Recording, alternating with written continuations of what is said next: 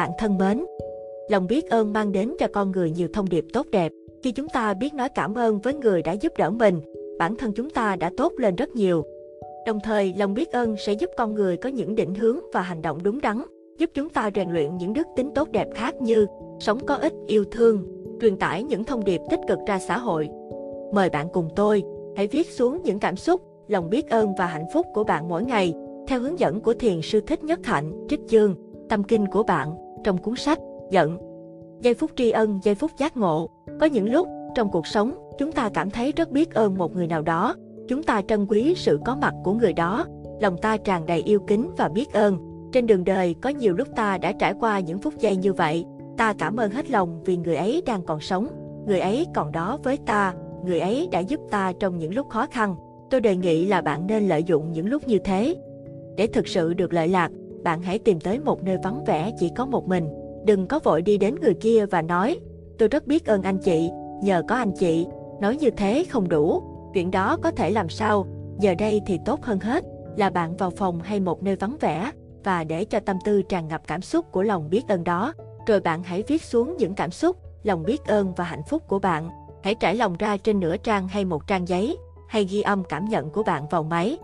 Giây phút tri ân đó là giây phút của giác ngộ, của chánh niệm, của thông minh.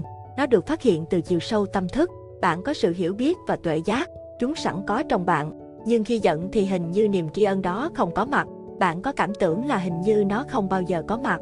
Vì thế cho nên bạn phải ghi xuống và cất giữ kỹ lưỡng để thỉnh thoảng đem ra đọc lại. Bát Nhã Tâm Kinh, bản kinh mà Phật tử đọc tụng hàng ngày, là tinh yếu giáo pháp buộc dạy về tuệ giác. Những gì bạn viết xuống cũng là một bản tâm kinh, bởi vì nó phát xuất từ tim của bạn, không phải từ tim của một vị Bồ Tát hay từ tim Bụt, mà phát xuất từ tim của bạn.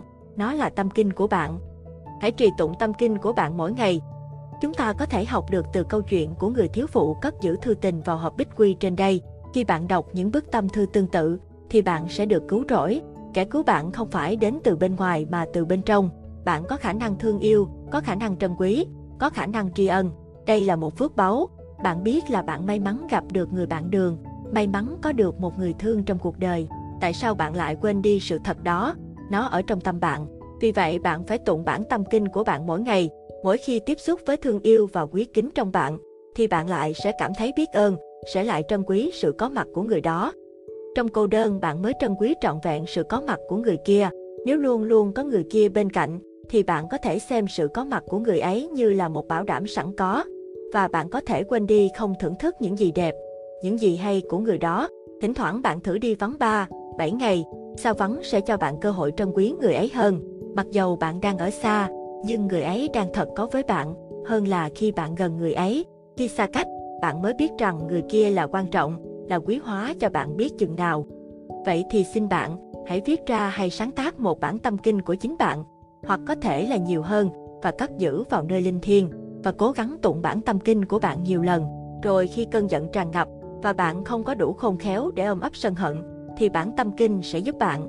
Bạn lấy tâm kinh ra, thực tập hơi thở vào, ra thật sâu và đọc lại. Tức thì bạn sẽ trở về với tự thân và bạn sẽ bớt khổ. Khi bạn đọc tâm kinh của bạn, thì bạn biết ngay là phải làm gì, phải đối xử như thế nào. Chuyện khó là bạn phải quyết tâm làm chuyện đó. Bạn phải tạo điều kiện, sửa soạn, sắp đặt để thật sự được lợi lạc nhờ thông minh của bạn. Hãy sử dụng tài ba để sắp đặt và chế tác những thực tập như thế. Vượt bờ sân hận. Bạn vẫn còn đứng bên bờ này của khổ đau, sân hận, thì tại sao bạn lại không vượt qua bờ bên kia, bờ của tâm không sân hận, của bình an và giải thoát, ở đó an vui hơn? Tại sao bạn lại có thể chịu đau khổ cả giờ, cả đêm hay cả ngày?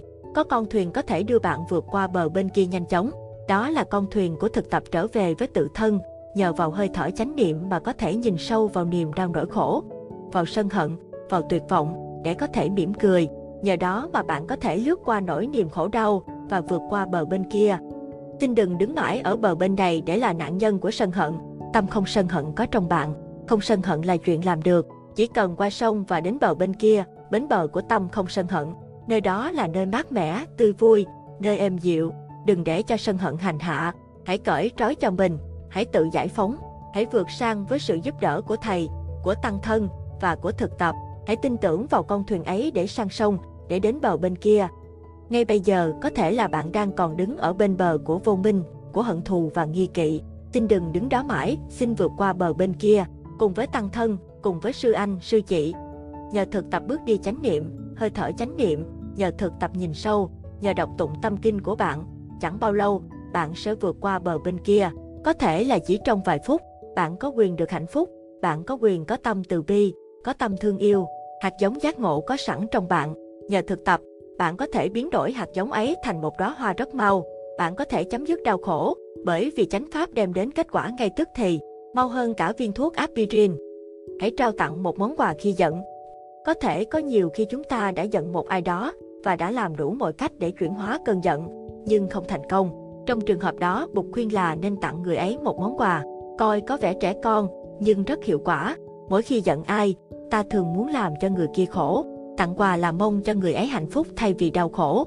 Vậy thì khi giận ai, bạn hãy gửi tặng người ấy một món quà. Sau khi gửi quà đi, bạn sẽ hết giận. Thật là giản dị nhưng luôn luôn có kết quả. Đừng chờ cho đến khi giận rồi mới đi mua quà. Hãy đi mua quà khi đang cảm thấy tràn đầy thương yêu và biết ơn. Nhưng đừng gửi quà đi vội, hãy cất giữ lại đấy. Bạn có thể có nhiều quà như thế cất sẵn trong tủ. Sau này, khi giận thì sẽ gửi quà đi. Hiệu quả vô cùng, Bụt quả là rất thông minh. Bạn thân mến, để được trải nghiệm sâu sắc hơn cho tâm thức của mình, mời các bạn hãy tìm đọc quyển sách Giận của Thiền Sư Thích Nhất Hạnh. Hy vọng phần đọc của tôi trên đây thực sự có ý nghĩa với bạn, giúp bạn được phần nào trên con đường chuyển hóa tâm thức. Cảm ơn các bạn đã lắng nghe.